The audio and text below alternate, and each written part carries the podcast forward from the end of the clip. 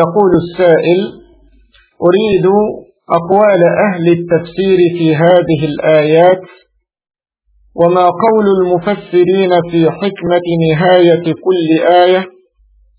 الأولى أفلا تسمعون، والثانية أفلا تبصرون، والآيات هي: قل أرأيتم إن جعل الله عليكم الليل صرمدا إلى يوم القيامة من إله غير الله يأتيكم بضياء أفلا تسمعون، قل أرأيتم إن جعل الله عليكم النهار سرمدا إلى يوم القيامة من إله غير الله يأتيكم بليل تسكنون فيه أفلا تبصرون.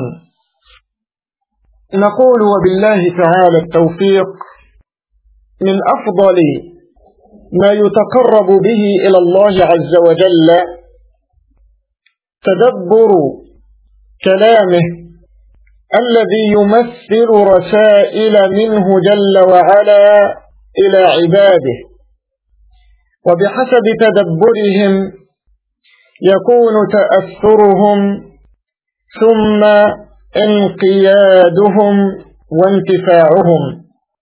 قال الله جل وعلا: كتاب أنزلناه إليك مبارك ليدبروا آياته وليتذكر أولو الألباب. وقال: إن في ذلك لذكرى لمن كان له قلب أو ألقى السمع وهو شهيد. وعتب على آخرين إعراضهم عن تدبر الكتاب العزيز فقال: أفلا يتدبرون القرآن أم على قلوب أقفالها؟ وقال: أفلا يتدبرون القرآن ولو كان من عند غير الله لوجدوا فيه اختلافا كثيرا. فأشكر للسائل سؤاله هذا الذي يدل على إمعان نظر، وأدعو الجميع إلى أن يتدبروا كلام الله جل وعلا، فإنهم لو فعلوا وقعوا على كنوز وجواهر لا تقدر بثمن ولا يتصور مدى ومقدار الخير المترتب على ذلك. وأعود إلى سؤال السائل الذي أرشدنا إلى تدبر قول الله جل وعلا: قل أرأيتم. سؤال يطرحه الله عز وجل داعيا عباده إلى التدبر والتأمل والتفكر في آيتين: آية الليل والنهار اللذين قال الله جل وعلا فيهما: إن في خلق السماوات والأرض واختلاف الليل والنهار لآيات لأولي الألباب، الذين يذكرون الله قياما وقعودا وعلى جنوبهم ويتفكرون في خلق السماوات والأرض ربنا ما خلقت هذا باطلا سبحانك فقنا عذاب النار. هذه الآيات التي كان النبي صلى الله عليه وسلم يفتتح بها قيامه الليل، بل كان بمجرد أن يستيقظ ينظر إلى السماء ويتلو هذه الآيات، ثم قال مرة: لقد أنزل علي الليلة آية ويل لمن قرأها ولم يتدبر فيها أو ولم يتفكر فيها، إن في خلق السماوات والأرض الآية. فالليل يخلف النهار والنهار يعقبه الليل، والله تعالى يقول: هو الذي جعل الليل والنهار خلفة، هذا يخلف ذاك لمن أراد أن يذكر أو أراد شكورا. وكم في اختلاف الليل والنهار من آيات، فلو تصورنا أن الله جل وعلا مد الليل حتى لا يوجد نهار سرمدا، صارت الدنيا كلها ليلة إلى يوم القيامة. من إله غير الله يأتيكم بالضياء؟ لا إله إلا الله، لا أحد. أفلا تسمعون؟ وكذلك قل أرأيتم إن جعل الله عليكم النهار سرمدا دائما أبدا، نهار متواصل بلا ليل إلى يوم القيامة، من إله غير الله يأتيكم بليل تسكنون فيه أفلا تبصرون؟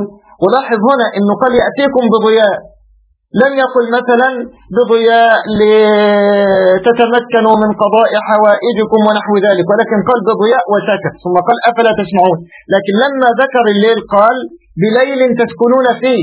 لوددت أن هذا أيضا من الأمور التي كان ينبغي أن تسأل عنها، وسأجيب عن هذا وذاك. فداء قوله تعالى في الليل أفلا تسمعون، وفي النهار أفلا تبصرون. لماذا جعل السمع مع الليل والبصر مع النهار؟ قال العلماء لأن سلطان السمع أبلغ في الليل من سلطان البصر، وعكسه بالنهار، فالليل فيه سكون وهدوء، فهذا يمكن السمع من الإدراك والانتفاع. أما النهار والنور الذي يكون فيه فإنه يؤهل البصر إلى إدراك ما يمكن أن يدرك. ففي الكلام عن الليل قال تعالى أفلا تسمعون، وعن النهار قال أفلا تبصرون. لماذا؟ قالوا لأن حاسة الإدراك في الليل هي السمع، وفي النهار البصر. وفي هذا إشارة إلى طبيعة كل منهما حتى لا نغيرها نحن، فنسهر الليل وننام النهار. والعين في الليل لا تؤدي مهمتها، بل السمع هو الذي يؤدي مهمته. قال العلامة إسماعيل حقي في روح البيان: أفلا تسمعون هذا الكلام الحق سماع تدبر واستبصار، حتى تنقادوا له وتعملوا بموجبه فتوحدوا الله تعالى.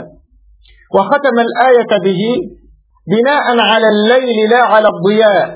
وقال بعضهم قرن بالضياء السمع، لأن السمع يدرك ما لا يدركه البصر، يعني استفادة العقل من السمع أكثر من استفادته من البصر. وقوله أفلا تبصرون، هذه المنفعة الظاهرة التي لا تخفى على من له بصر. وختم الآية به بناء على النهار، فإنه مبصر لا على الليل. وقال بعضهم، والبعض هذا هو الفخر الراضي، وقرن بسكون الليل البصر، لأن غيرك يبصر من منفعة الظلام ما لا تبصر أنت من السكون. وقال الألوسي رحمه الله: ذيلت الآية الأولى بقوله تعالى أفلا تسمعون، بناء على أن المعنى أفلا تسمعون ممن سلف من آبائكم، أو ممن سلف أفلا تسمعون ممن سلف من آبائكم، أو مما سلف منا، أن آلهتكم لا تقدر على مثل ذلك. والثانية بقوله سبحانه أفلا تبصرون، بناء على أن المعنى أفلا تبصرون أنتم عجزها عن مثل ذلك، وجيء بالضياء غير موصوف في الآية الأولى، وبالليل موصوفا في الثانية، لما أفاده الزمخشري. ماذا قال الزمخشري في الكشاف؟ قال: فإن قلت هل لا قيل بنهار تتصرفون فيه، أو بضياء تتصرفون فيه، يعني الرجل قال هل قيل بنهار تتصرفون فيه ليكون مقابل بليل تسكنون فيه، قلت ذكر الضياء وهو ضوء الشمس، لأن المنافع التي تتعلق به متكاثرة، ليس التصرف في المعاش وحده، والظلام ليس بتلك المنزلة.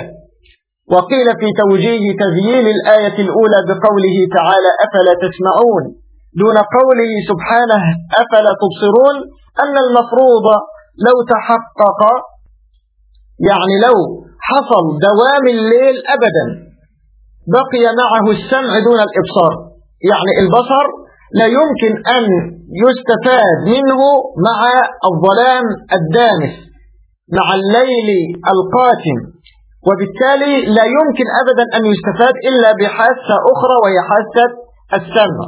فلو حصل إن الليل استمر أبدا بدون أي ضياء أو نور فلا يمكن أن تستغل أو نستفيد من حاسة البصر، إنما نستفيد من حاسة السمع. الظلمة الليل لا تحجب السمع وتحجب البصر.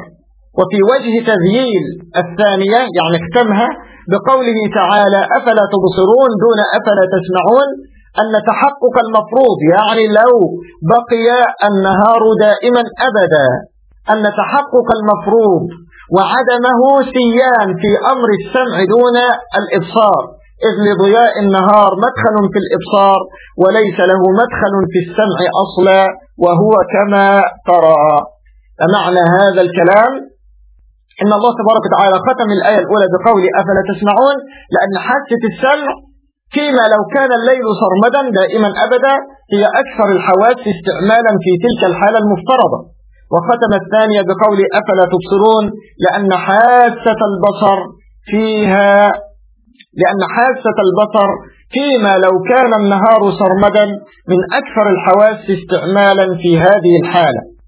وقال البقاع في نظم الدرر ولما كان الليل محل السكون ومجمع الحواس فهو أمكن للسمع وأنفذ للفكر. قال تعالى أفلا تسمعون أي ما يقال لكم إصغاء وتدبرا كما يكونن لمن هو في الليل فينتفع بسمعه من أولي العقل.